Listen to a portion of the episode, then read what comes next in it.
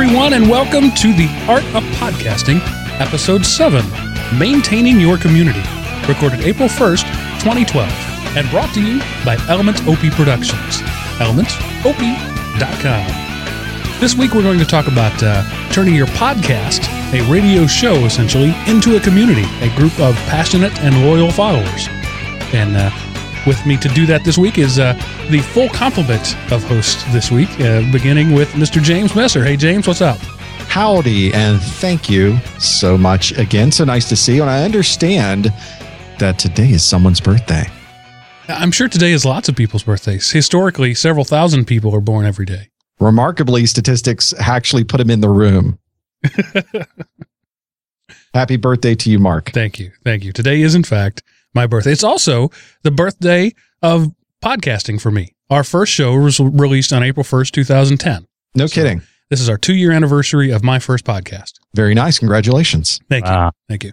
And also with us this week, uh, back again after his absence, is Mr. Steve Cherubino of, of uh, podnutz.com fame. Hey, Steve. Hello. It's good to be back. Good to have missed you. you. I missed you guys.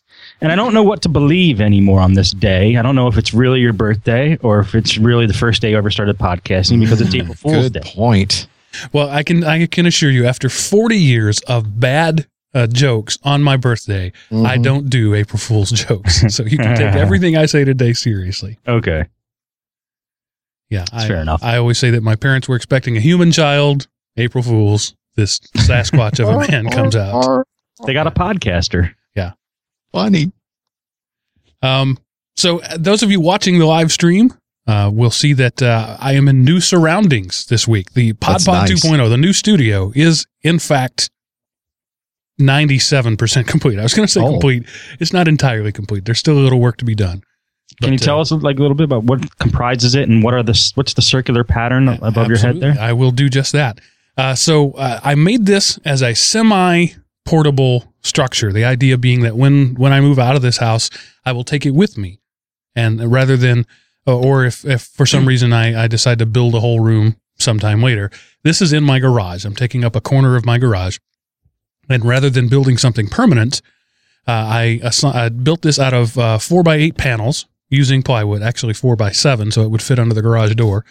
Um, and they are two sheets of oriented strand board, which is uh, you know that uh, particle board that's got the splinters in it. it's not quite it's not quite particle board. It's not quite plywood. It's it's the big chunks oriented strand board. So it's a sheet of that, um, uh, with a two by six frame. Okay, so two inch by six inches, filled with as much insulation as I could stuff in there. Now, the people will tell you that if you're going for heat insulation, you don't you don't want to pack insulation down. You want air. For sound insulation, you want mass. So each one of these walls has about 30 pounds of insulation in it, Jeez. shoved in there, stacked. What type? What did you use for installa- installation? I used uh, just the regular uh, loose fill attic insulation that you would that you would blow into your attic, but I didn't loosen it up. Ah, yes. That's pretty packed pretty tight. It is. It and it comes out of those little things there. and then to uh, to make sure everything stays in place, there's a, a, a one inch foam insulation on top of that nailed down. So that way, when I stand the wall up, I don't lose six inches of it to settling Ah. theoretically. So there's uh, there's two two uh, half inch sheets of uh, OSB, the six inches of insulation. Um, well, uh, one one one sheet of OSB insulation, another sheet of OSB. So it's a a six and a half inch panel total Hmm. That weighs roughly 185 pounds apiece. Wow. Yeah, lots of mass. and then they're attached with eye bolts at the back and then a bolt running through them. So the walls are, are drawn together. Uh, where I live in Texas, the, the ground tends to float a lot. And so foundations don't last. So the idea was that I would I would bind this these walls together as a unit so that when the, the ground moved, they would all move together. That's the theory. We'll have to see how that actually lasts. All right. What are you pumping oxygen in there or what? well, um, actually, I do have a hole cut in one of the panels where my portable air conditioner that used to be in with me is on the outside. You can't hear it right now, but it is in fact running. I have Hmm. an air conditioner blowing air in. It is currently 68 degrees in here and quite comfortable at that. 68. 68. Freezing. I, I, I like to be cold. And, uh, you know, I figure on the, uh, um, times when I'm not podcasting, I can use it as a meat locker. Uh, so it work really well. It's like an Applebee's in there. Have you ever been to Applebee's? They're always freezing. oh yeah. That's funny. so uh, once all these panels lock together, and and the same panels are on the roof too. So it's ten panels total. Um, um, two four feet sections on the left and right, and three across in front of me, and then the roof on top of that, and then I've got a, an actual door and stuff on one of the panels uh, built in. It's a well done. It's a little Fi- hobbit What's the house. final cost? Um, uh, as I, as I've mentioned before, it's it's only about six and a half feet tall. So when I stand up, I, I bump myself on it. So, uh, and I'll, I'll answer your question in a minute, Steve. So, um, when I when I got into here, uh, OSB is live. It it it bounces sound back, which is what you want to do because I didn't want the sound from the outside to come in. So that that's a good thing. But it also means that the sound was bouncing around here like it sounded like a racquetball court. It was really bad. So I went to Walmart and bought those uh, cheap uh, bed mat things that used to be Yeah. egg crate. Now they're these weird convoluted patterns, and that's what you see on the ceilings and wall I behind me, just I see. stapled to the wall. They're ten bucks each, um, and a full size one for a full size bed fits one of these panels just right. So Hmm. I And I see you got sanitarium white is the yeah, color. Well, yeah, it's the only color they come in. Yeah, so uh, I, I finally have my own white padded room. Uh, so yeah, and, and that made a tremendous difference. Once I uh, put those things up, it's just dead quiet in here, and uh, it's awesome. And all told, everything together, material wise, uh, cost about seven fifty. And then Hmm. I paid my brother in law to help me build it. I paid him a couple hundred bucks, so it was right under a thousand dollars to get it done, and that was my Nice. budget, thousand dollars. it looks And- comf- looks very comfortable. It looks like a little fort. Like a it's fun. Yeah. Probably be in there. Uh, I really like it. It's it's um it's sound insulated and it's uh, heat insulated uh, because the the the structure I had before, as as I've mentioned, was just uh, a half inch of styrofoam, and it was just enough to kind of keep some air in and keep me from dying.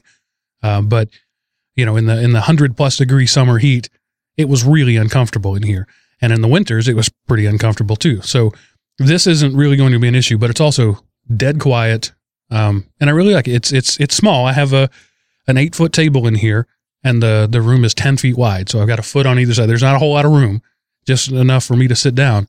But it's it's great. And if you're looking at building, you know, your own studio, this could be inside another room of your house, or in your attic, or in my case, in the garage. So it, it works. It works really well. Well, they effectively have those things that you can buy that that sounds a lot like what you have now built, except you have to pay thousands of Yes. dollars, and it's it's a whole room inside of a room, so to speak, Yeah. that they build with all that inside of it. Yeah, I looked at those first, and in fact, I drew a lot of my inspiration from those. But yeah, they start at uh, seven or eight thousand, where these cost me less than one thousand. Nice, Well done. I am the tightwad tech. Yes. well well played. Yes. All right, so uh, that's my uh, warm up for the week. James, what do you got? I got a, a piece of junk. Not a piece of junk. Yes, it's a piece of junk. I'm not Is it a happy. I bought- Is it a Behringer? No, it's not. Interestingly enough, it's uh, hold on. I, as as some of you know, at least five of you know, because you listen to my podcast. Um, I I do a podcast with my better half every Saturday, and we we fight over or, or I have problems with headphones because I had a splitter coming off of my mixer. So I went out and got a headphone amp so that I could be like professional and we can Is have this- our what is own. it? Samson? It's a Samson. This is called the S Phone. It is an 18 inch or 19 inch rack mountable one U high device headphone mixer. You can have up to four headphones in here. And each one has its own volume and pan and has even a, a, a little bit of an equalizer built into it as well. Wow. I got relatively good ratings. It looks nice. It looks it looks beautiful. Has lots of buttons on it and dials, just like the kind I like. Has uh, lights up and Yeah, you don't talk- like simple design. You want the more complex, the better, right? good is that? It needs lights and it needs flavor. So it's got plenty of inputs and outputs on the front and the back. So it's a it's a nice little system. I thought it'd be architecturally it was nice. When I plugged it in, it was noisy. The last thing you want on a headphone is buzz and hum. And uh, but if you're looking for a device to give you buzz and hum. But if hum, you're you too, you like rattle and hum. Exactly. You can plug your your anything in your your guitar, and you would have now the buzz and hum action going on. So this is going back tomorrow. Well, I had a similar experience as I mentioned before. I purchased a, a DBX 266 XL noise gate compressor based. Oh yes, on, how'd that turn out? by, uh, well, it's still turning out. I uh, um, when I plugged it in, it was immediately very noisy, uh, even with nothing plugged in. And then when I plugged something in, it got even noisier. Uh, so uh, I talked with you guys about it. Both you said that's not your experience. So um, I am going with uh, on uh, Steve's mantra of better cables. I've ordered some high end balanced cables. I was using unbalanced cables because it's just what I had at the time. right. So I will plug those in when they get here tomorrow and I will see. But I'm guessing I probably just got a bad unit because I've never heard anybody say that the DBX 266 XL is a noisy unit. No, this one- think so. This one sounds like, um, you know, my guitar player friends who like metal. You know, when they, if you've ever been around those guys, their amp, when nothing's plugged into it, is going the whole time. And that's what this sounds like. All right. That How are you? Uh, how are you hooking it up, Mark? Are you- where's it coming uh, from the mixer into the DBX and then back into the mixer? Or? Well, I tried a couple of different ways. Uh, I was running out of uh, just straight out of my mic into it, and then out of it into the board, and that didn't work. I tried running through an effects loop, and that didn't work. Uh, I tried even just like plugging a set of headphones into the output, just so to, you know to pull everything else out of the loop, and it was still noisy. It was still noisy with nothing plugged in and headphones in the output. Yes, Headphones, just a pair of headphones. That's weird. Doesn't bode well. yeah, Yeah, that doesn't sound good. Um, but what, what kind of noise is it making? uh, it's just the the just static. It sounds like um, an overdriven amp. You know, when you crank an amp up too high and it hisses. That's exactly Hmm. what it sounds like. So I mean, it could be a bad pot. It could be a loose connection. Um, Where'd you get it? eBay. yeah, eBay. Okay. So yeah, I hope, I hope that goes well. And I, you know, I would say even with James, try balance cables on that thing. That's what I would say. I mean, it's got quarter inch inputs on the back, right? Are they balanced? Do you know, James? Or I don't even know offhand. well, I'm if telling you guys, that has solved so many bad. problems for me. I've I've gotten tons of noise until I just used balanced cables.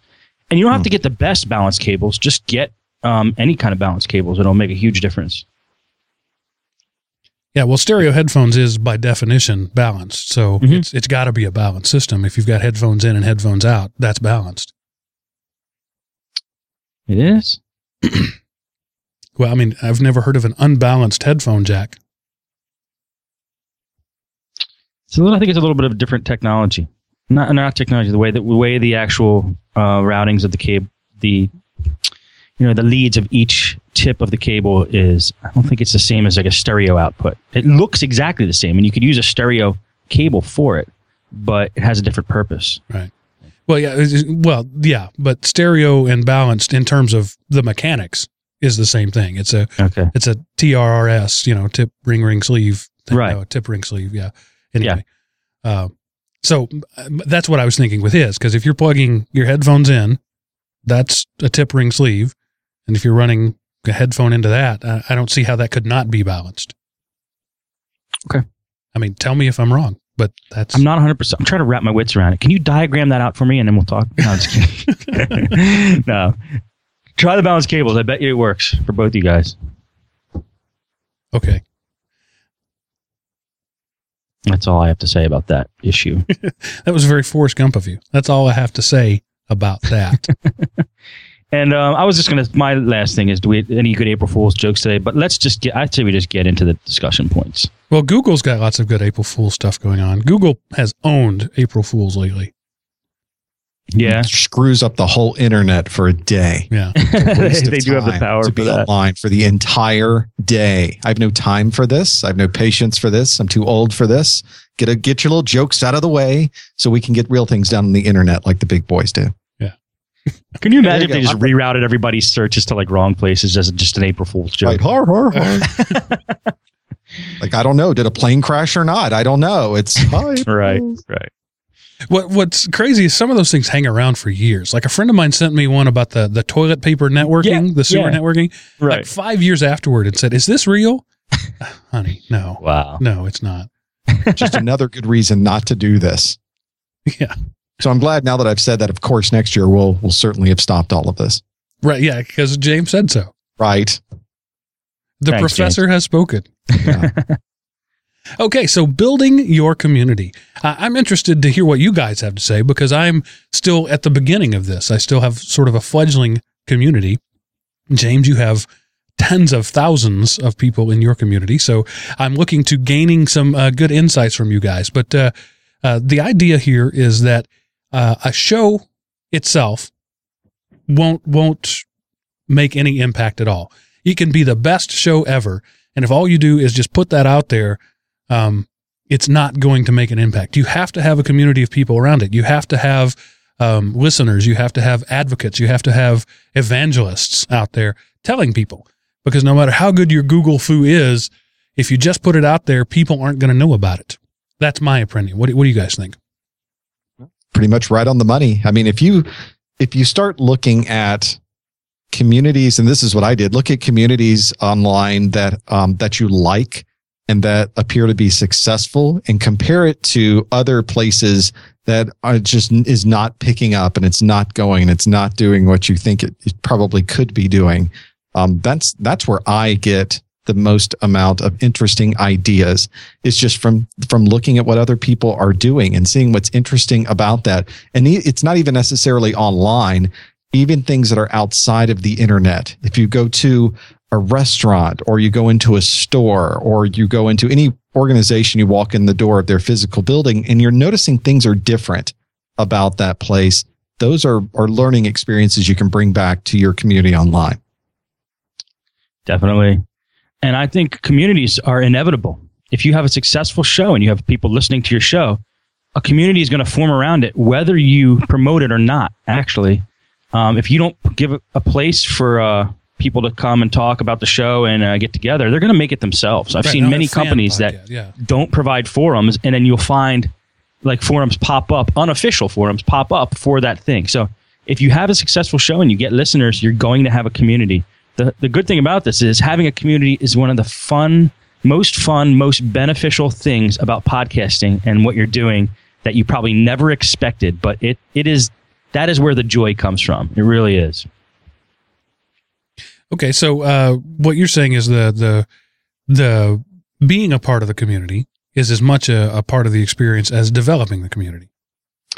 Yeah, you, you get feedback from the guys and you see uh, people in your forums or whatever we, we, you set up, which we'll talk about, uh, talking about your shows and, and meeting each other. And you're bringing together people that may have never met in their life for any other reason. And you're bringing people together and you're, ha- you're creating like a whole group of friends for these people. And it's just a really warm and fun thing to be part of. It's just super enjoyable. And um, it was one of the best things that happened to my network that I did not even expect.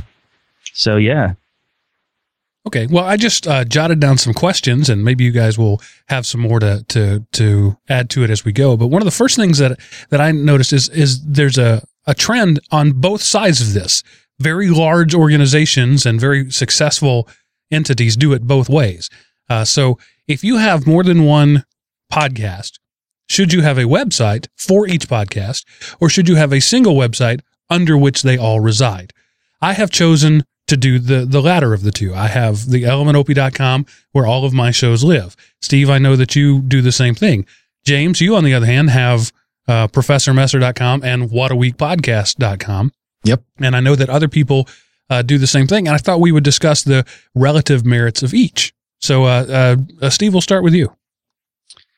Well, I, I don't know. I, I think that it's a good idea at, that if the subject matter of your several podcasts that you're doing remotely tie into each other. You know, it might be the same target audience for each of the podcasts or the same, at least the same field or same type of area.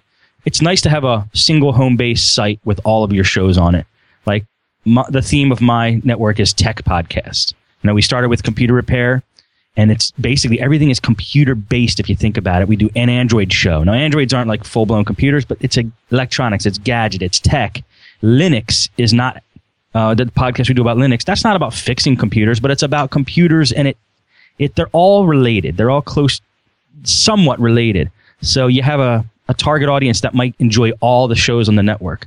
If I was going to do a podcast about flowers, I probably would not put it on my tech podcast network. So my suggestion is if your shows are similarly related and have somewhat similar bearings to each other, um, I think it's a really good idea to have them all in one place. All right. All right. So, James, uh, what is your um, rebuttal, so to speak, for, for doing it the other way? Interestingly enough, I do it both ways at the same time. Um, on Professor Messer has been built uh, with a very specific idea in mind, which is make videos and train the world. That's the primary focus. If you're going to have a mission statement, that's what that is. I hate that term. So it's, that's, that's our goal. It's what we want to be able to do on that website.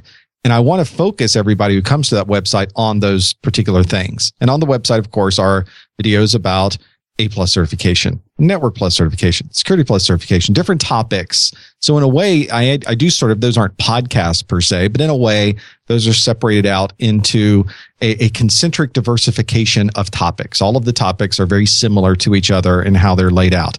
And I do monthly live study groups, and those are also related back to those certifications. And I try to make sure that that website itself, when someone arrives, that the core piece of what they're getting has to do with that certification, learning something new, watching those videos, and and perhaps improving their career or doing what they'd like to do with that.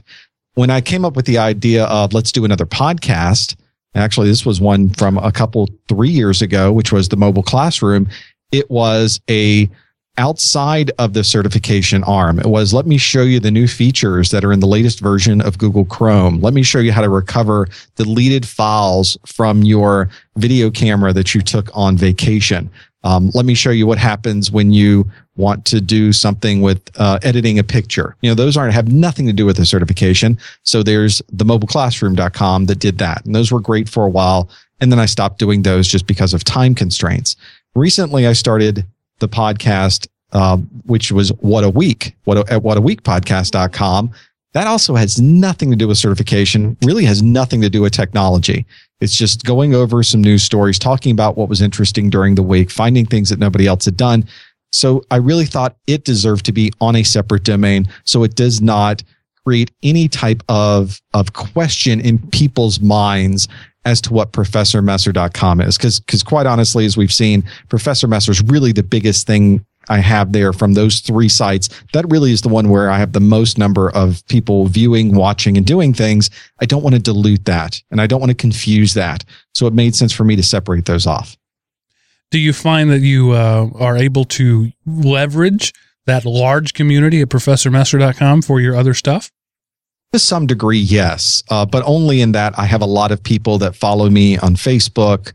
Uh, there are people that uh, are on my Twitter. And if I tweet that I'm going to do a live show of the mobile classroom and you might want to watch, I'll get another couple folks coming in the door. But generally, those people know that that's, oh, that's a, a thing about news and its stories. And they're not really talking about certifications. I just won't be interested in that at all. The the the the audience on Professor Messer has already filtered that out. They don't really care that much about the mobile classroom, or they don't really care that much about what a week. Uh, they really care more about the the things associated with Professor Messer. So even though I've got a great mailing list there and a lot of people following, a lot of people I could tweet to, it really doesn't help very much when you're going outside of that realm to get their attention with something that has nothing to do with what they were there to begin with. And, and I'm, I'm sensitive to that. I want to be careful with that. I don't want to spend a lot of tweets talking about, oh, look at this great story from What a Week and send it to all the people on Professor Messer. They'll get sick and tired of that. Right. I agree, Jay. That's smart. You don't want to like mix audiences and mix messages because then you could upset some of those people. Right. It's like me seeing a commercial like for, I don't know, fabric softener. You know, Okay. it's like if I put, I don't like to do laundry. I have to do, but it's like something like that, or like women's hygiene products, or something like that. You just like you keep putting a message like that in front of my face. I'm just gonna be pissed off. that's wasted marketing to me. Yeah. And, and we know you're all about the marketing. I, I am all about the marketing. My my background, I have a, a, a degree in business, but I spent a number of years in in marketing a software company. So my focus has always been how do you blend together the technology side of things and the marketing side of things in a good way, not not a bad way, not the evil empire way. I've seen many people do it wrong. I've been part of organizations where I didn't agree with how they uh, took care of their communities. And one of the great things about having your own community is you can do it the way you want to, and nobody else can complain about that. Ah, Yes. Yes. Well, uh, just to when when we first started out here, uh, I had one show, the Tightwad Tech, and the website was thetightwadtech.com, and that made Mhm. sense. It was a, a website for the show. Um, then we started adding shows, and the second show was Everyday Linux. So you had to go to thetightwadtech.com to get to Everyday Linux, and um, the the there was already an Everyday Linux website, so that's why I couldn't brand that. I could have gone some, uh, you know, uh, alternate route, you know, everydaylinux.info or something like that. Yeah. But, you know, I, I didn't want to do that. So it, it made more sense to me. We now have two shows. We actually created this company, Element OP Productions, to bring those things in with the understanding that there would be shows in the future. And now we're, you know, we're up to six, hopefully, uh, growing a- as we go. Um, but sometimes I think that I might be missing out on um, some marketing potential there if I had a different website for each show. But also, I know that I'm getting uh, a lot of cross pollination. In fact, I got an email just this week from a guy saying he came to the show uh, because he'd heard about uh, Everyday Linux from actually from uh, Door to Door Geek from from your network, Steve. And and while he was there, he found our health and fitness podcast called One Meal One Workout. He was a lot of geeks, uh, and you talk about there being some some overlap there. A lot of geeks need to change their health and fitness practices. So even though it doesn't seem like there is an overlap there, there is a definite overlap. I mean, the fat geek is not a stereotype for no reason.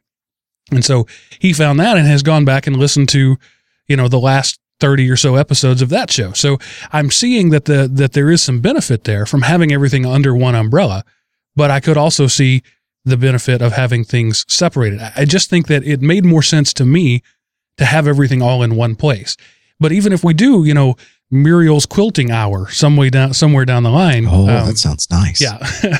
While there certainly may not be any overlap at all there, it still seems to make sense to me to put that all under one corporate umbrella rather than having disparate websites. It seems to make it harder to communicate with people, uh, in It- my opinion. Yeah, I run into the the whole tachyon particle effect, trying to predict what's going to happen in the future. And in when you're building your very first podcast or you're doing something for the first time, you you almost have to plan for how it's going to be, but then you need the plan B for something else because because the name of my company is Messer Studios. Well, I have a messerstudios.com. I think right now it just redirects over to Professor Messer. But of course, in my mind, I will have many, many different podcasts and different shows and different things that I will be providing to people across, as you mentioned, uh, Muriel's the quilting hour. So I might have one of those or, or a bunch of different things, and I might want a single landing page for all of those pieces. It just is, at this point has not worked out that way. But but I know that I've got a plan for some eventuality that that might happen if the world was to turn on its axis. Right. And you mentioned uh, a uh, um, mission statement. You know, something something every company has to have that. Every organization has to have that, even if you don't, you know, go formalize it and write it up. But but our sort of byline is uh, entertaining, intelligent podcasts for passionate people. There are passionate people across all walks of life. I'm not going to turn down the passionate people who are into NASCAR just because I'm not. Right. And if I have the opportunity to do a NASCAR show, uh, I will, even though it doesn't really fit with the tech shows that we have right now. Right now, podcasting is um, largely the domain of the geek because it's still fairly hard to do.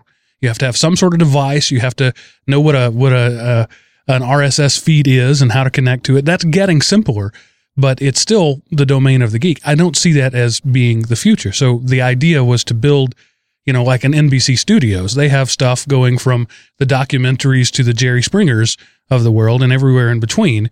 And uh, they have that all under one umbrella. So it seemed to me that that was the more future proof way to go. But, you know, as Steve said, if we don't create a website, somebody else will. Somebody else will create a community for it.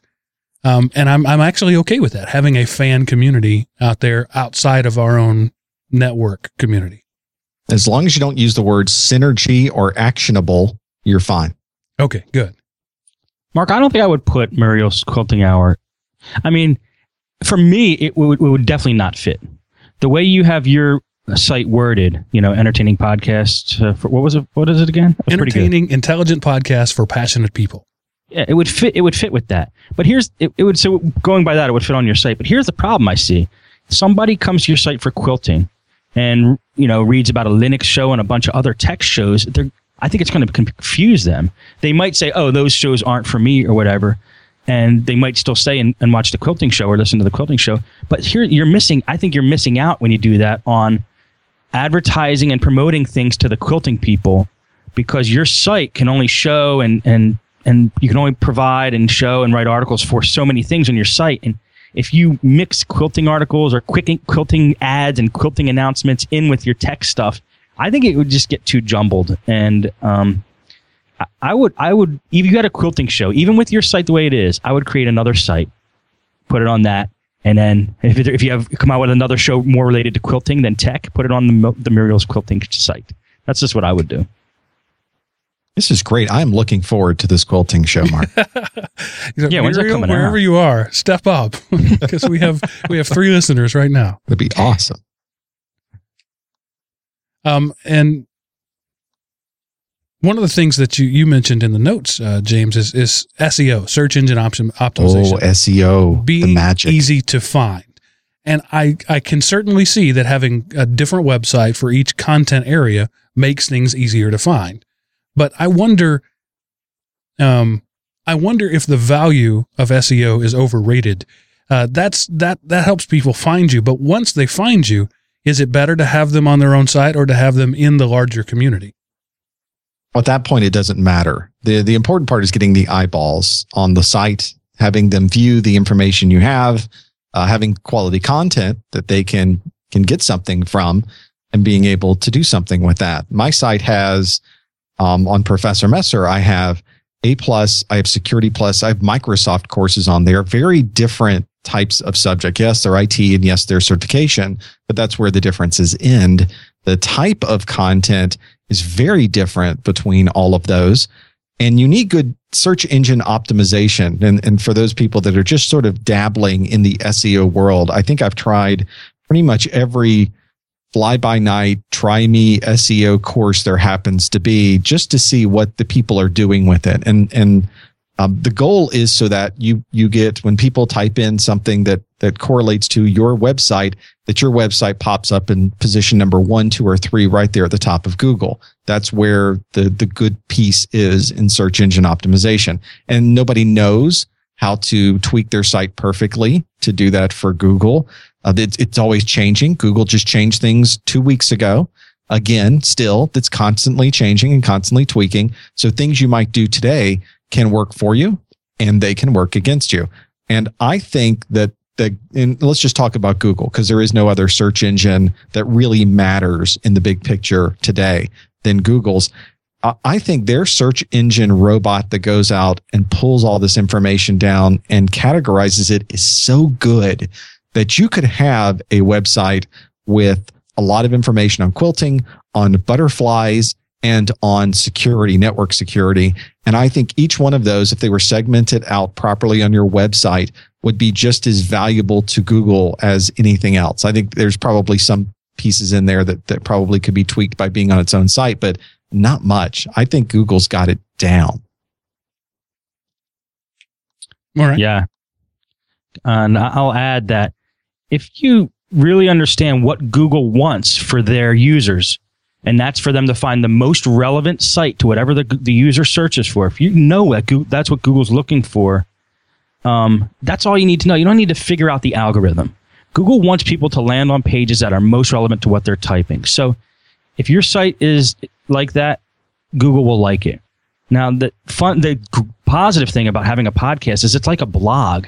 If you're doing a podcast every week, your site is constantly being updated, just like a blogger does. So that's great for Google. Google wants to see fresh things all the time.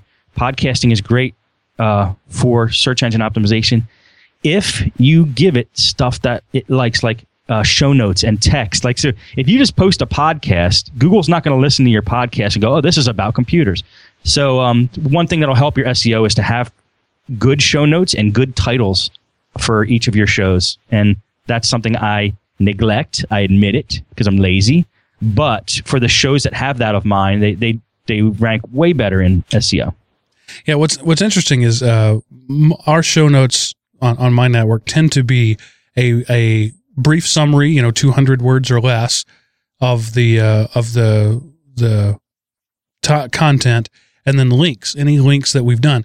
That actually looks really spammy to Google Right. because it's right. just a list of links. But if it's a if it's a new show and all we've done is reference links, or if it's a, a tip show and we've if we've referenced a lot of stuff, um, there's really not much more I can do about that. And, and as you've mentioned, audio and video don't index. Uh, That will be awesome. One day when Google figures out how to to properly index audio and video, all our troubles will be over. right. Uh, but for now, short of transcribing your show, I I don't know that there is a good way to get good SEO out of a out of a single episode.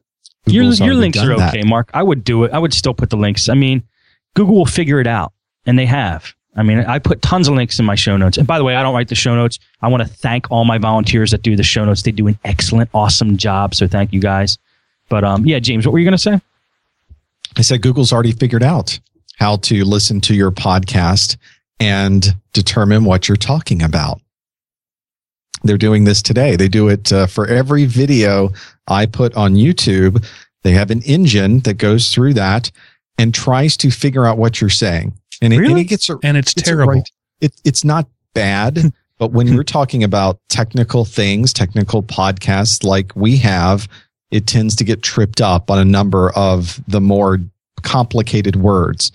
But that's okay because it catches a lot of the other words and in many cases gets a lot of them right. And that's what I need for that juice. Now, for most of us doing uh, doing traditional podcasting where the podcast is not put on YouTube, we're putting it somewhere else for people to download via iTunes or some other reader.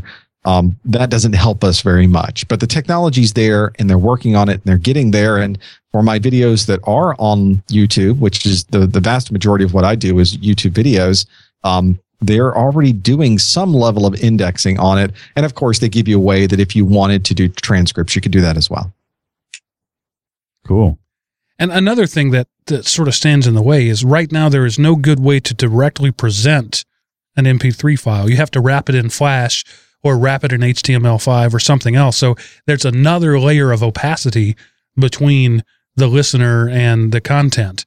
You know, you come to my website and you have the description there, but you have to click a Flash player button to actually listen to it. Whereas if you're jacked into the RSS stream, you get that, but that's on a different section of the site or a different site altogether if you're using some other service like Libsyn or Blubrry or something like that. So it's um, it's it's difficult for podcasters right now. Uh, Can, it- can I also say one thing, though, Mark?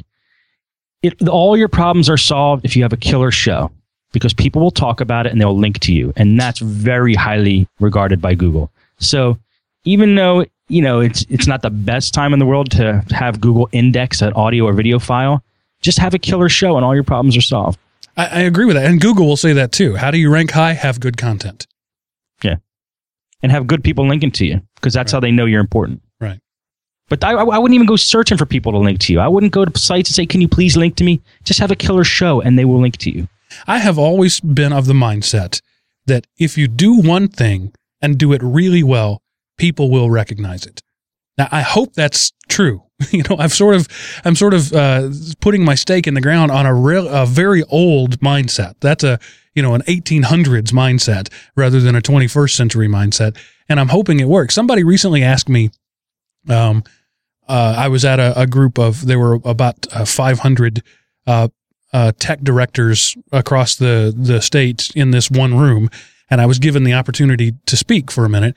And after I, I I was finished, somebody said, "Why didn't you mention your podcast? Why didn't you tell people that was a great opportunity?" And and I told them, and, and this is sort of my philosophy: if I have to tell you about my podcast, I'm not doing a good enough job. Other people should be telling you about my podcast because if it comes from me, it sounds like hollow marketing gibberish. It sounds like braggadocio. But if it comes from somebody else, it sounds like it's of value. So I, I intentionally don't mention my work. Like if I'm, if I'm doing something, uh, like in this case, it was separate from my, it was my day job and not my night job. So I'm not going to do that because it just doesn't sit right with me. And I recognize that's a very old mindset and I may be you know, doing myself a disservice in the process of it. But I think it's all about working harder and doing better and producing great stuff. Well, if you didn't feel right about it because it was your day job and you didn't want to talk about podcasting, that's one thing. But I, I, I have to disagree with you a little bit. I think you should talk about your podcast because you got to start a little kindling. You have to have a spark. You got to you got to get the word out there somewhere. If I just uh, did something at my house and did it better than anyone else in the world, but as soon as I walked out my door and never told anybody about it, nobody would know that it's great.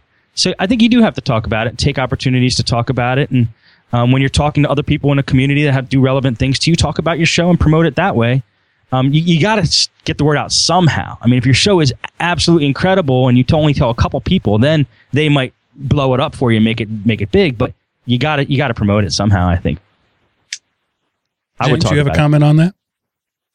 Um, I will tell people my podcast, my website whenever I can, or I try to get the person who might be in, introducing me on something to say it so I don't have to. Um, but I try to get in front of them however I can, as long as it's just a simple mention. Here's where you can find me, kind of thing. I, I, when I uh, to go back to something Steve said, um, when I first really started making these videos, um, the the training videos specifically and putting them on the internet obviously i didn't have an entire course available i mean that's that's a lot of videos that's tens of videos 50 60 in some cases over 100 videos for a single course um, I, and i started with one and two and three and simply made them a little bit bigger and i would visit other forums other places where people were talking about training and people might mention what's the deal with this over here oh, but he only has 20 videos up right now. We don't know if he's ever going to have any more than that. And that gives me an opportunity to jump in and go, oh, we're planning some more. Just keep watching. Or let me answer a question that you have about these particular videos that we have out there. They weren't even on my site. And even today, I will pop in to those forums. There's a handful that I like to go into. And if people are talking about it, I'll make comments that answer their question that might have nothing to do with what I'm doing over on my website but I know that I'm providing more value. They'll see the name and they'll say, okay, he answered a question that I had based on what he had, the knowledge he had about something that I need to know about. All right. Yeah. That's a good way to do it. Yeah. I'm just uncomfortable with self promotion and that's a personality trait. And um, fortunately, my business partner, Sean, has no issue with that at all. so he he's in charge of the marketing and I'm in charge of the doing stuff as long as it's done the right way. And we'll talk yeah. a little bit more about this in a bit, but you can't do it the wrong way. Okay, so I just want to move on a little bit uh, to the the ways in that in which that community um, interacts. And and right now, I, I'm not a fan of forums, but I recognize that a forum is really the best tool right now that a community has to come together you know, you've, you've got your Twitter and your Facebook and all that sort of stuff, but those tend to be restrictive in one way or another. I think a forum on your website is the best way to get people communicating with one another in a persistent way.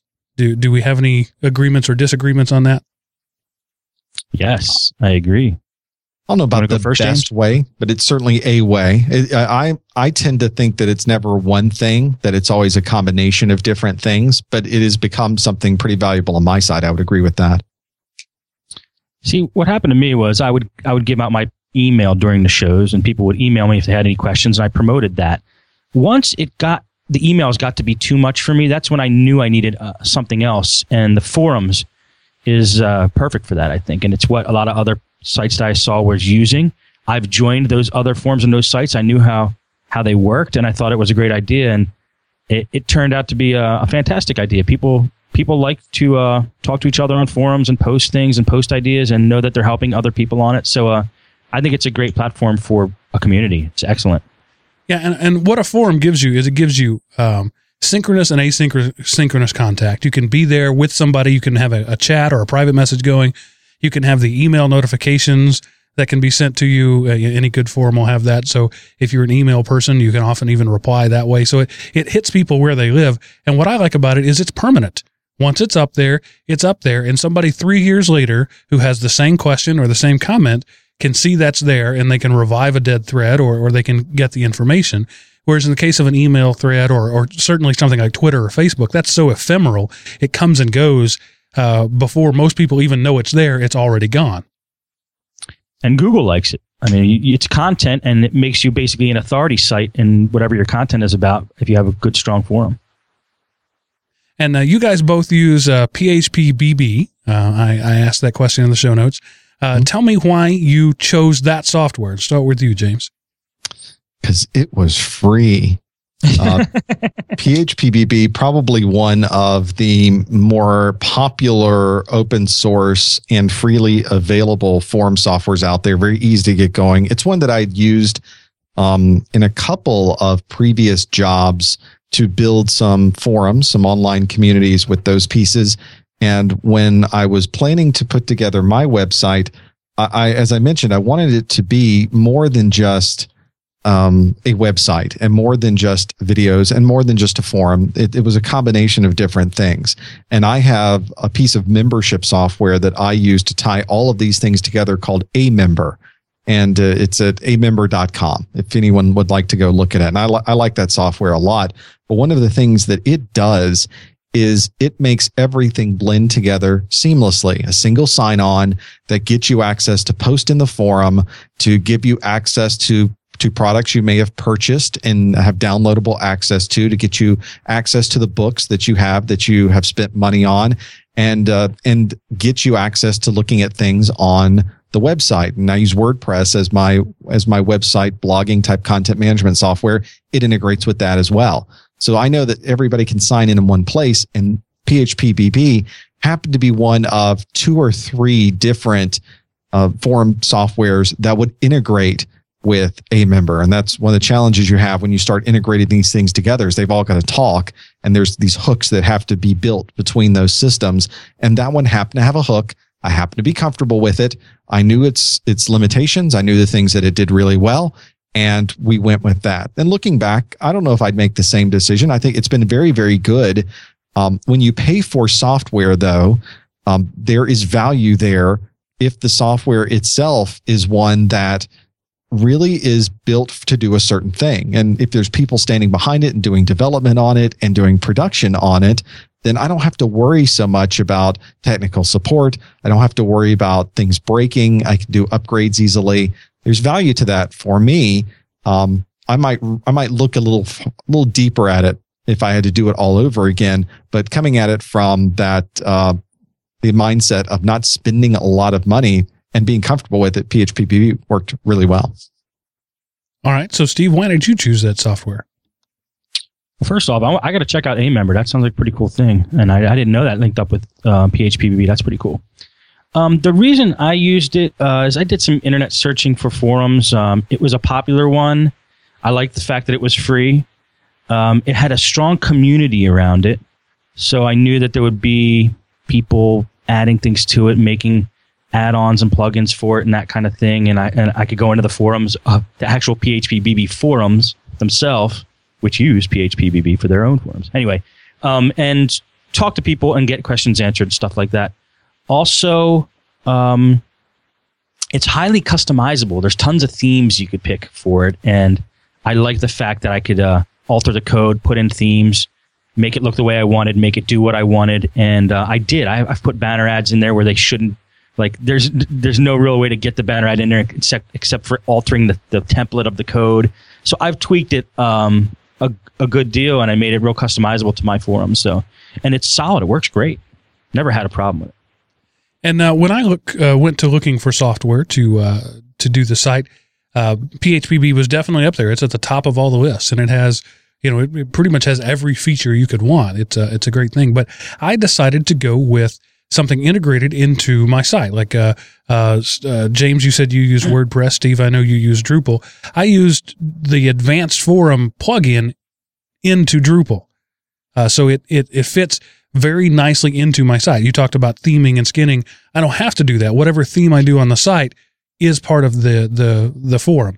Now it is um, a little clunkier in some areas than PHPBB, and certainly on the back end organization is a little mind bending uh, when you open up the uh, the the admin uh, panel. But once you once you get that wrap your head around that, it has the the concept of of of containers and forums, and a, a, a forum can be in a container, and then you can have a, a sub forum of another forum inside another container. So it gets a little confusing.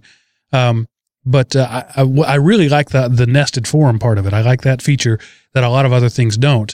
Um, but so I use that, and it's got again pluses and minuses, but uh, it's the one that I've chosen to go with, and uh, I'm sort of living dangerously. It's still in in the Drupal seven line, which I'm using right now. It's still considered beta. In the Drupal six line, it's mature, but I'm I'm still I'm running on Drupal seven, and it's still in the the beta stages, but it's stable and it works, and uh, I like the fact that uh, the you know the plugins that I put in there for anti spam, for example, work across the site. It'll pick up a uh, a forum comment as well as a blog comment as well as uh, you know something uh, over here. So it, wow. it, it works. It, re- it it really is a centralized environment for that. So uh, that's the way I and I recommend Drupal. I know a lot of people don't like it. Uh, if you're willing to do the work on the back end, you can really make Drupal do whatever you want it to do. It can be anything. It is the it is the the utility workbench of the uh, the website world. And I've, I've heard people criticize it because it's not a blogging platform per se. And no, it's certainly a lot harder to work with uh, on the back end than WordPress. WordPress is really clicky, pointy, press and forget. Drupal is not that. No. But uh, I like the fact I like the way it works, and so that's that's what I've gone with. And so uh, that's that's I just wanted to mention the the the software of it. You know, we're going to talk about how to use a form, and we you know, we've been talking about the importance of it. So I wanted to mention what we use, and and James and Steve have picked one thing, and I've picked another once again, I'm the odd man out. I like this though. I, I am on your forms now. It's very cool how it go, the theme is right, perfect. It's totally nested into your site. It matches everything, um, look, and it looks looks good. I mean, it's good functionality. And I love Sean's cowboy hat in this picture. He looks pretty happy. Is that real? Yeah, that's real. That was uh, his wedding day, actually. That looks awesome. Very cool. No, look, I, I didn't. I didn't even know Drupal had a forum like this to be honest. And actually, it's one of the reasons I chose Drupal was because of its uh, uh, forum integration. That it is so tight. It is it is just another module of the system. It's not a whole other add-on. And I like the fact that uh, you know there's single uh, account. You create an account here, and that account goes across the whole site. Whereas if it was PHPB, there'd be a whole different user database. Yeah, good call. But then again, for the most part, all you really do with a site is is a forum.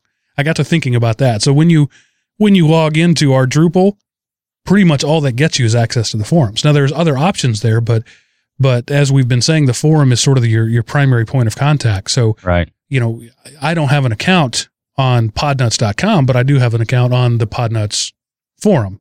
So I don't really need an account on your Drupal because right. I don't do anything there. Nobody does except me. Right but it gives you the ability if, if somebody else started a show they could post their own shows and stuff you know absolutely on your on your network yeah and i could just give them a category and say this is where you do and and it goes can i put another plugin for drupal like you like you said it is a first of all it's a content management system so if anybody's going to say it's not a good blogging it's not a it's not a blogging it's a content management system and uh, like you said it is a great engine it, it is basically the frame of a car with a kick butt engine and you put like the body and all the the uh, interior and everything in it yourself. But it is a killer um, engine for it's very powerful and customizable. Yeah, and uh, Rateo in the chat room is is saying that he just moved to WordPress. Hey, I had everything on a WordPress. There's a migration tool that's op- awesome. It takes all your your blog posts and all your comments and everything and drops them right into the Drupal. Um, so you can migrate to that very easily. I don't want to discourage people from podcasting on WordPress. It's it's a cinch, and it's a really it's really good for podcasting. I, I have to admit. But yeah, I wanted to do like a an episode, um, like in the right hand column, episode list and most recent episodes, and I, I wanted to get a little crazy with mine. That's why I went to Drupal. But otherwise, I'd stick with WordPress. Right, and, and I do the same thing on my site. It's it's dynamically generated. Once I put a site up there, the previous episodes is done, and uh, when you click on a category, certain columns fade away and certain columns appear, and that's all. You you can't really do that effectively with WordPress. Right. Okay, so uh, let's move on to the next uh, thing, and that's the old standby of email. And I, I, posted the question in the notes: Does anybody still use email? And I know that uh, that uh, James has uh, uh, an email community, and I know that Steve has recently begun uh, building his email list. So I wanted to let those guys talk about what they go there. And, and Steve's showing his cat on the stream, so let me make sure I get that. She, she likes laying up here and just sitting on top of my keyboard and stuff. I actually got a T-shirt that that one of my listeners recommended that it shows exactly what my cat does in little cartoon form. So I'll wear that one of these days. Yeah, dogs um, have masters, cats have slaves. No doubt. I'm not going to deny it. So, uh, Steve, we'll start with you. Uh, talk about your experience with email and and uh, what you think the value it has as a, a community building tool. I think, uh, well, I love, first of all, I love me some email. Email is my thing. If you want to communicate with me, send me an email. I, I, I look at my Gmail every day, every hour, every half hour, every 10 minutes, all the time. Um, it's my thing. And when I, not a lot of people do it this these days, I don't think, but uh, on, on my shows, if I say you want to contact the show, I give them mail at podnutz.com. I give them an email address. And I do all of my um, listener interaction for reading stuff on the show with email and with Google voicemail. And um, I use it for work. I, I it's my method of communication of choice. I don't know if I'm old. I don't know what the kids are using these days, but for me, it works and I love it. So um, I'm a big, huge Gmail fan. And do you have uh, a mailing list, uh, like a, a, a, a newsletter type service that you have set up? Yeah, silly me again. Um, from the beginning, I should have started a, a list, a newsletter list, and I did not. So just recently, a couple months ago, I started what's called the Podnutz Hot List, and uh, it basically it, it is uh, name and email address, and it's a list of people who are interested in receiving updates, newsletters, special deals, discounts. And I use a service called Get Response, which I've been using for a couple other uh, products and things of mine. Uh, GetResponse.com and it works really well. I- I'm, I'm I really like the site and the interface, and it's a it's a great way to collect and build your list. You got to remember, you can't just build a list, have it in an Excel file, and then just bulk mail it out using Gmail. Google doesn't like that; they think you're spamming. So it's good to have a service like Aweber, Get Response, if you're going to build a, a newsletter list and do it that way. I don't know uh, what other companies people are using, but uh, I recommend using some type of company to do that. Well, if you want to stick in the Google universe, you can create a Google group, which is can be used as just a regular email mailing list, or can have a web component to it as well. And if you set up Ooh. Google Apps for Domains, which is free for I think five users, maybe ten, uh, that doesn't mean ten people can be on list. That means ten administrative accounts. Like in your case, Steve, you'd probably be one. Uh, but you can set up a domain like that. It's your own domain, podnutz.com, professormesser.com, uh, wh- whatever there. And, uh, and it works really well. Or most of, if you have a hosted website, most of those will have some sort of, um, thing built in like mailman or something like that.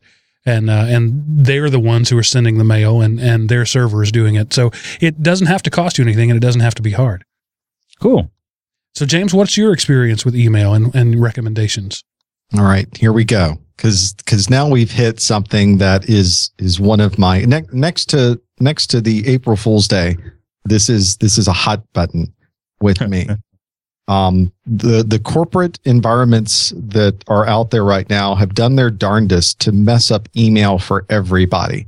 And, and so far, I'm happy to say that they have failed miserably. Thankfully, if you ever go out and you see um, articles about emailing your community or emailing your customers, they always talk about the right time to email them, the right time of the day. Right. So is it between midnight and midnight? When should you send these emails out to have the most impact? And what day is the best day to send an email and have the most impact? I can't think of a more appropriate thing to read to help you explain how broken people are using email, how badly they are using email as a conduit to their customers. If you can only send an email at a certain time of the day on a certain day of the week and hope to get a response from your customers, you are doing it wrong. Stop doing it that way. What are you thinking? How, how bad are these emails that you're sending out? that you have to somehow catch people when I don't know, they've had a cup of coffee and they're feeling a little loopy and you hit them first thing in the morning or you catch them after their inbox has been cleared out or whatever nonsense I'm reading on these websites. It is ridiculous. The number one thing to remember when is number one, have an email list. I don't care who you are, get an email list. It is a phenomenal way to communicate with your end users. The second thing is email something to them that you would want to receive if your only job in life is to send out emails that talk about your product, and then the next email talks more about your product, and the third email talks a little bit more about how great your product is, just go into another line of work. Go work outside, raise cows, go go into the country, go do something outside of the mm-hmm. internet. You aren't helping mm-hmm. anybody. You need to come up with a, an idea, a thought of giving people content that they can actually use. This, this tiny little idea of actually communicating with people and giving them material that might actually help them is somehow immune, impossible, in some way overlooked by everybody in major corporate environments. I don't know why this is. Some of them get it, but most of them unfortunately do not. When I started putting together an email list, this was my problem though what am I going to send to people? What do what do people want? What's going to really help them? And I thought if I'm building a website that is supposed to help people get a certification, why don't every day I just send them a question? I send them a pop quiz and they have to read the pop quiz and answer the pop quiz. And if they get it right, they've learned something. If they get it wrong, they've learned something. So you can't lose on that one. And that's it. There's no pushing of product. There's no waiting for a certain time of the day and a certain day of the week to send this. I send them every day on my mailing list right now. Every day I send almost 6,000 emails out every day. Every day. If you told somebody in one of those stuffy corporate environments that I sent out six thousand emails to every single person on my mailing list every day, their head would explode. They would tell you to stop that crazy spamming right now. The crazy part is if you do it right, what happens is that one day when your email doesn't go out at that normal time, people are now sending you emails directly saying, where's my email? Where's, where is it? I need my email. Why have you not sent me my email today? They will, they will bother you to send them the content that's going to be valuable to them. That's the key with email is to know your audience, get the right kind of content and provide it to them. Don't just be an ugly spammer, buy my product. You, you don't want to work that way. Give them something people use. They'll come back to you and they'll like your products and they'll start buying your products and they'll start listening to your podcasts because you've been able to help them all this time. Do you ever promote uh, any of your products in your emails, James? Almost never have I done that. Um, I have a completely separate email list that is designed to be more of the traditional sign up for some tips every week. And every week I'll send a tip. This tip was brought to you by this training material. That's it. But it always has a tip at the very top. It always has real, not a real tip, not a tip like go buy a book thanks. That's that's a great tip. We've all been right. on those mailing lists. This one has real content in it, and at the bottom it says, "I've got some great stuff. If you want to buy something, that's great. If you want to watch, watch some free videos, that's great too. Here's where they are."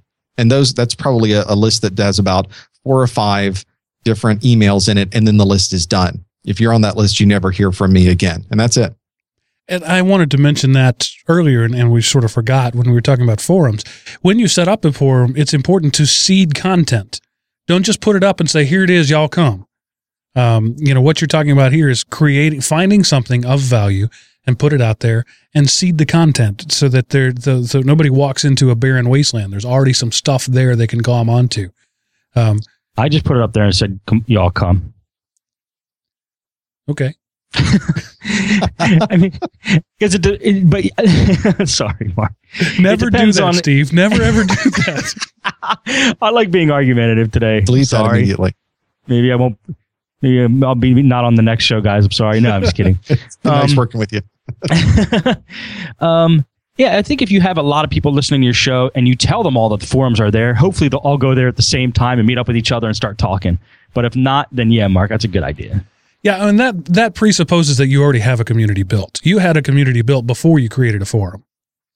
just in the in the fact of listeners to the show. Right. I got you. Yeah, and you were talking about you know the reason you did it was the it got too big for you to to email. Right. you, you had already had something there, right. and you already Right. had interactions. Yeah. That's why. That's why it worked for me. So the important thing here is that you really do agree with me. You just didn't know it. Yeah, you're right. that probably happens every Hmm. time. How did that happen? Can I ask James another question? He's got me fascinated about his, his emailing list here. James, what is the purpose for your, your tip of the week? Um, is it just purely to educate or to promote your site or what? What's the purpose when you send that out? What do you want to happen?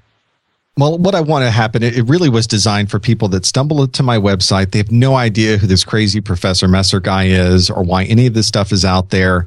And they've had some interest in in wanting to learn more about what's going on. So if they visit a certain page, they get a pop up on that page that says, you know, I've got these tips I can send you. If you're somebody who's studying for your certification, I've got these five things that can really help you. Sign up for the list. I'll send you one every couple of days and you can can learn a little bit more about how you can be ready before you walk in the door.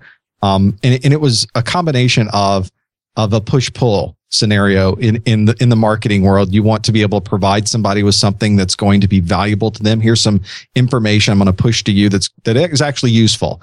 And then it also pulls them back to the site and says, if you want to buy any of these products, they are also here. It's not a hard Gotcha. sell, but it's letting Yeah. them know that there's something there. Cool. Thanks. Just wanted to read a comment from the chat room there. Rateo says that if uh, a user thinks their forum post will appear on the show, they will be more likely to participate. And I certainly agree with that. Everybody wants their 15 minutes of fame. In fact, the the Everyday Linux show we recorded just before this was entirely based on a forum post that somebody put up. So, um, you know, that's another thing. When you have a forum out there or any sort of community, they will feed you content, and that's a good thing. That's one less show I had to come up with because somebody else did it for me. Right. You know, and I'm surprised, like, because we have a voicemail for the show. And I, I say at the end of every show, if you want your voicemail played, just call this number. We will play it. We play every voicemail. And uh, I'm surprised not more people call. I think a lot of people are shy out there. I think they are. Yeah, it's almost a threat. If you call me, we will put it on the air. Yeah, it is almost. a Good point. How dare you? Uh, and James, you just added something quickly. You wanted to talk about the uh, concept of having a live chat on your site. One of the coolest things I've added this year is a live chat to my site called Envolve, E N V O L V E. There's a number of these types of services that are popping up. But you were just talking about people catching each other at the same time on the site. And this was something I added to my site, really just trying to find a way to talk back to people easier. It was one where I, I put one up uh, originally called Woopra, W O O P R A, I think. And it was more Yeah. of a, a web analytics combined with a one way conversation I could have with people. They could say, Oh, I'd like to chat with James. Click that button. I can chat with them. Or I can see people on the site and I can start a chat with them. Which is Um, creepy. It's, it's kind of creepy. Um, but, I but see I- you looking at my these things. site. What do you want? no, But go ahead, James. to- I, I- but it's true. You don't want to be like that that guy. Uh, but I would go to Facebook and say, "Hey, I'm going to be on the website for the next hour taking your questions," and people would send me the questions. And I found I had 20 boxes up on my screen, all going back and forth, and many people asking the same question. So Woopra was not really the best solution for me. Then I found Envolve, and it was one that's a traditional chat room, like the IRC chat that we have that's running right now. And it was one that just sits at the bottom of every page on your website. So no matter what you might be happen to be reading or what video you happen to be watching or what forum post you happen to be looking at, you could simply see what other people are communicating and talking about and also put questions in there yourself. And uh, that way I can go in and just have daily conversations with the people on my site. And I don't have to, they, they can do private conversations as well. But with everybody there, we can all ask questions in the open and everybody can see the answers. That's a That's great idea. cool. And I'm going to first thing in the morning. I'm going to put up a bottom panel on my website that has the we- the the chat room in it. That's a great idea. So that wherever they are, it's always there. It never occurred to me. We have we from day one we've had the the link there. You click on that, you can go to the chat room. Most of the people who use our site use their own IRC clients. But what a great idea to just have a just a footer that always has the chat room open. It's always there. I'm They with- can turn it off if they want to. You can mute it so you don't see it, and you can always do that. But it's it's just always available. I do what you do, Mark. I I, la- I call it a lounge at podnutz.com slash lounge. And there's some people that have settled in there and they're really great members of the community. but the people you'll find the people in the lounge aren't the same people that are people in the forums, and, and they're not the same people that are people that are using a, something called TeamSpeak to chat with each other. Um, this Envolve looks awesome, though. I think I might. I'm not going to say I'm going to get rid of the lounge because that might piss, piss some people off, but um, I'll definitely add this too. Is it free, James? They have uh, free versions. They have some that cost uh, very little per month, five, ten dollars type things per month. It depends on, um, I think, the number of simultaneous communicators, the number of simultaneous chatters, something of that sort. I've gotten fantastic support from them. I can't can't uh, speak high enough of of what they're doing. They are they are a small company that's trying to do some big things, and they've they've they they pull people in because I'll start talking with someone who asks a question in the chat room, and then all of a sudden I'll see someone else who will log into the chat who's probably been sitting there the whole time, but they see a conversation going on and they think, I have a question about that too, or I'd like to comment on something that just went by. And then we have three and four people now communicating back and forth. So it tends to to blend everybody together because it's always at the bottom. Everybody gets to see it all the time. I wonder if you can link an IRC room to that and have yeah. not. You cannot. Uh, there, there is not an IRC type connectivity there. It is its own entity. Um, it does not have any hooks into um, Jabber or IRC or any of those things. It is an Envolve, and that's it. Neat. Well, minus five points for siloing. Well, that's that's that's your trade off there. I, I tried to find one that would be an integrated IRC at the bottom of the page. There might be one somewhere. I just have not found it yet. And if anybody knows, please let me know there's just not a lot of good ways to do it. Right. Uh, I mean the the site the the tool that we're using now is is okay, and there are other tools that are okay. Mm-hmm. There's just not a really good way to put IRC in a website. This is what I found as well, but uh, Envolve seems to have fit my niche for now. Works really nicely. I, I know we have a lot of people, five or six, who you know have their IRC clients set to log in there as soon as they log into their computer. I, am yeah. one of them. If I'm at my computer, I'm in the chat room. Uh, and uh, you know, like Eddie right now at the top of the chat room has been there for 11 months and said maybe four words ever. He just logs in and, and there he is. Are you serious? Yeah, yeah. That's so awesome. Ed- Eddie, are you there? Talk to us. I can okay. assure you he's not there now. He's in Scotland and it's like 4:30 in the morning or something. Yeah. There, so, uh, okay. So the next thing uh, we're we're running a little long here, but this is good stuff, and I don't want to cut it off. Is um, regardless of the the mechanism that you choose to use, be it a forum or email or chat, whatever, what are some tips that you can do to build a good community? How, how, do you how do you foster that growth? Obviously, it's up to the community to grow itself to some degree, but uh, you know. Uh, a garden has to grow itself too, but we can still water it and till it. So, how do you maintain your community in the same way that you'd maintain your garden? Uh, Steve, we'll start with you. I think one of the important things to do is listen to them. Um, if you have forums, if you give out your email address and you provide ways that, that your community communicate can communicate with you, and listen, uh, let them and read what they have to say and listen to what they say. Now, if I basically made decisions about my site based off of one person's comment or opinion, it wouldn't fly. But you start to get a general feel about what's needed and wanted by getting multiple emails or multiple communications on one subject. Like, you know, Steve, we'd really like if you put a chat room on the site or wish you had a chat room and then you get another one. Chat room would be great, Bob. Okay, now you know you need a chat room. But if one guy says, you know, you should use this site that uh to, to do this particular thing and nobody else says anything about that ever, okay, maybe that's not what's wanted. So it's nice nice to provide things that uh, they're clamoring for if possible. That's that's a nice way to help uh, grow the community. Uh, a couple other things, but I'll let you guys go. Yeah, so the one guy who demands Ogg Theora releases instead of MP3s, right. you can safely ignore him. Right, exactly. All right, uh, Steve, what about you? I mean, wait, that was Steve. James? Uh, from my perspective, to grow the community, and, and I said this earlier, it, it's not just one thing. We've talked about many different aspects of growing the community today, and we've not even had time to go into things Steve was talking about, like his great TeamSpeak setup that he has, um, using some of these other tools, the emails and all of those pieces. Those are important and you have to use all of them and blend them together and use them in a way that's not, um, not something that's always asking people for their time or their money or buy this product. It's something can actually help them with what they're doing. So you really can't take shortcuts there and you really can't invest everything in one piece. Uh, we were talking about email, but I'm also on Facebook answering questions there. I'm also on Twitter responding to people on Twitter when they ask uh, my kids, they don't know email. What email? You have to sit there and wait for somebody to respond. I'll just stick it on Twitter. We'll do it that way. Um, you have to use all those. So don't take shortcuts with those pieces. And one thing that I found useful, uh, and I want to do more of these, is taking what we do online and turning it into a live event. When I was in the UK for a meeting, I said, you know, I'm going to be at this pub on this night. If anybody's around, I'm, I'm drinking beer. So whether you come by or not, I'm still going to drink some beer. And people stopped by and they said hello. And I got to hear their stories and talked about what they did outside of the Professor Messer realm of things and where they lived and the types of things they did for fun. And it was just a nice way to bring together a few other people that are in the community. Awesome. Mark, can I make a quick comment about a Podnutz party we had? Sure. Real life party.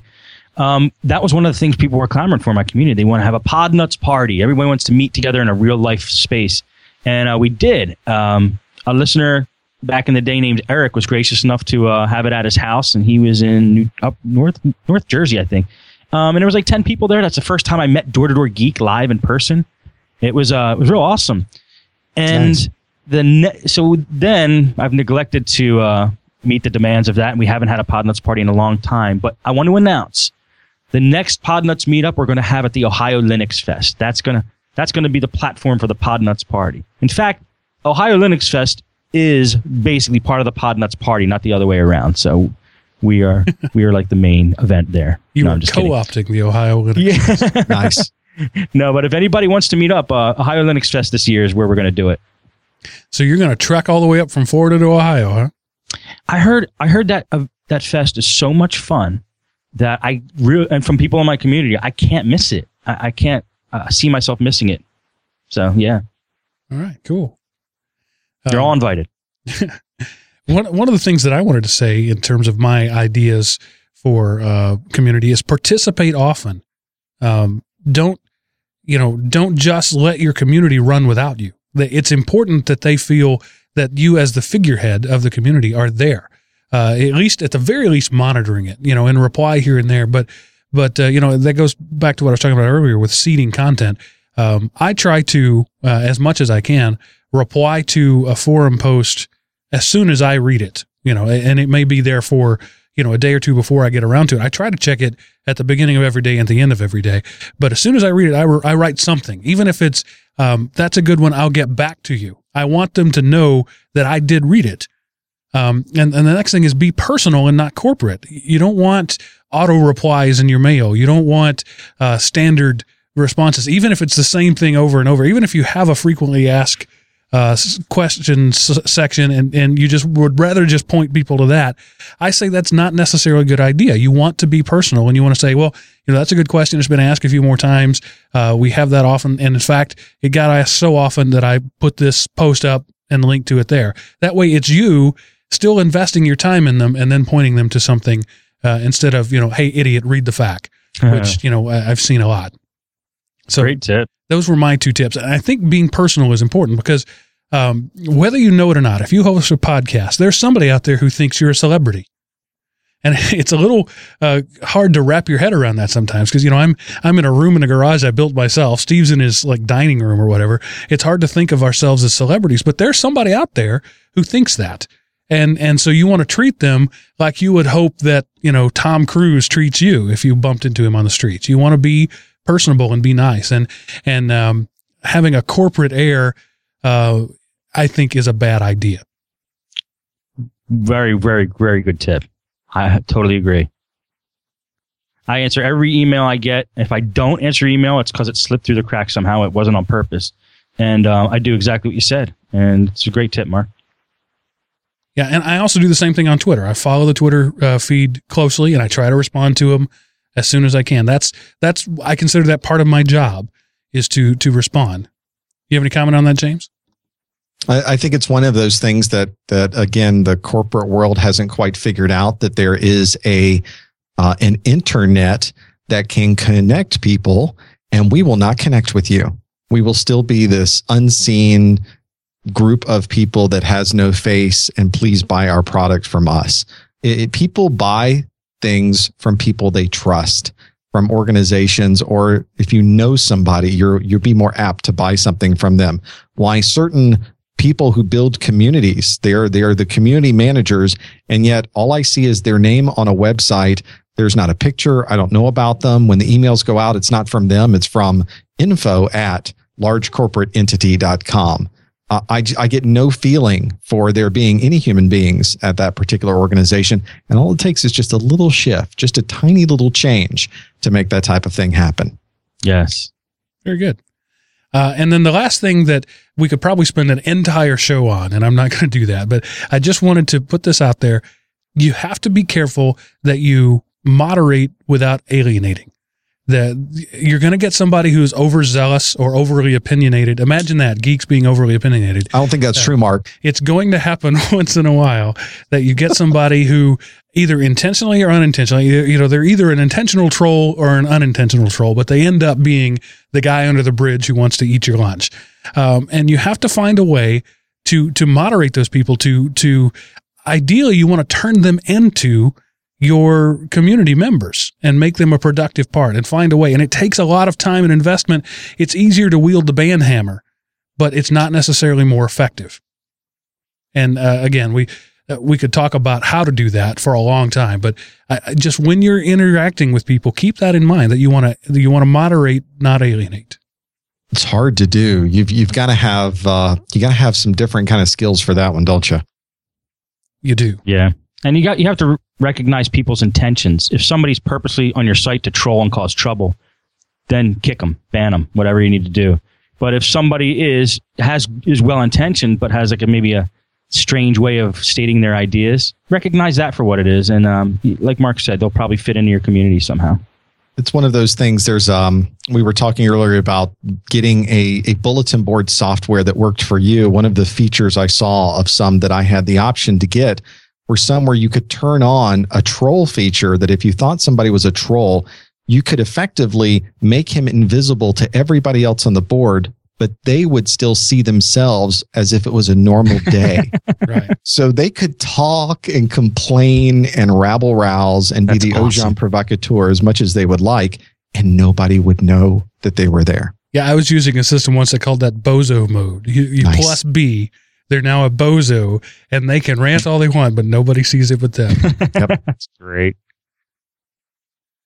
Uh, wow, that was a lot. And it was, you know, nearly an hour and a half of stuff. And we probably only scratched the surface at that. So uh, we maybe we'll come back and have a round two of that. You guys taught me a lot. Uh, you've both uh, uh, done more about this than I have, and I appreciate your input there. Uh, I learned a lot as well. Yeah, that's that's what I like about this show is we teach each other. Yeah. Um, and so I, we'll move on now to the the wrap up part of the show and to the the lesson that you learned this week. And uh, I'll start this. I don't think I've started yet. Um, and and that's learn look for alternate ways to do things. That, that's sort of what you know the the Tightwad Tech, our flagship show. That's what it's all about is looking for creative and uh, alternative ways to do things. I am sitting here surrounded by mattress pads. Okay, but they did the job and they were inexpensive. Uh, so look for different ways of doing things because you're going to find a solution out there somewhere that's not necessarily the corporate way to, to go about it. Uh, or the, the, the standard way to go about it. And sometimes you look a little, little foolish, but personally, I'm okay with that. It makes you original. Right. And you can save a buck. you know, uh, it often comes down to sometimes you can get a better uh, function out of doing something, you know, but, but just look for ways. Don't always assume that the standard way is the way. So that's my tip. Uh, James, what do you got for us this week? I pulled something off a backup this week, and and it uh, reminded me that the World Backup Day was uh, yesterday on the 31st of March, and really every day should be your World Backup Day. You should have always have a way to have everything backed up. It's so easy these days to have that done, especially if you're creating content. And usually, when you create content like podcasts, whether they're audio or video, you have a lot bigger files than most people normally have when all they're doing is creating spreadsheets and word processing documents. So having a good backup, I went out and got another couple of, of two terabyte hard drives to, to come in so I could have another set of backups For what, about a hundred bucks each, right? They're they're about $114 each, correct? Fifty bucks So a terabyte. Isn't that crazy? those have those have come down quite a bit since the flood in uh, Thailand. Now the three terabytes are still high. They've not quite come all the way down yet. They're now up still up to about the three hundred dollars, but um, a good price for that that two terabyte drive is a sweet spot right now. Why not take advantage of it? Absolutely. Good one. Steve, what's the lesson you learned this week? I learned a lesson this week. You guys might know about. um, every once in a while, I get into a pattern where I don't think to. I don't think I need to write anything down, like for appointments or use a calendar. And I say, I'll just say to myself, I'll just remember that. I'll just remember that. How could I forget? How could I possibly forget about that? And um, 100% of the time, that has come back and uh, bit me in the butt. so I highly recommend um, if you have appointments and you and you know you're planning things, have a good calendar app or some way you could track and make sure it has a little alarm to go off like 10 minutes or half an hour before the event occurs. And uh, keep cover your butt you know because when you when you tell somebody you're going to do something and you don't that lowers your value to the group and to to whoever you're you've made the appointment with. It- it- it's really a bad thing to do. So i'm i'm a big fan of um, doing what you say you're going to do and being where you're supposed to be on time. So use a good app calendar Yeah, app Steve, I think you've uh, said before on record that if somebody doesn't show up for the show, that's it. You're done with them. That's I know I said that. I was hoping that you wouldn't hear remember that. it's one strike and you're out, right? Damn, Mark, you got a good memory. Notice he had you go all the way through the podcast before he said that. I have no response. I'm so embarrassed. All right. And with that little bit of humiliation, I will say thanks for being on the show, guys. And uh, we'll just go through and uh, start with you, James. Tell us where people can find you and your great stuff. Well, I've only said it 20 times in this podcast already. ProfessorMesser.com is where we have most of our videos. And if you'd like to be uh, one of the ones of people that listen to our weekly podcast at What a Week, you can find it at whataweekpodcast.com. And Steve, how about you? If you want to learn more about podcasting, if you enjoy the content in this show, I know you're going to like um, a product I created called How to Podcast at howtopodcast.biz. It's 10 hours of video instruction on everything I have done and do as far as podcasting. And uh, again, check it out, howtopodcast.biz. I think you'll enjoy it. All right. And for right now, elementop.com is where you can find me coming soon. The Podcast Handbook, a complete guide to newbies podcasting, can be found at podcastnoob.com. It's not there yet, but it will be soon. So uh, it just, I uh, hope you bought that domain. I did, I already did. That's and, good. And I bought all the various spellings of it I could think of as well. N U B E. Yeah. I got N U B E N O O B N E W B.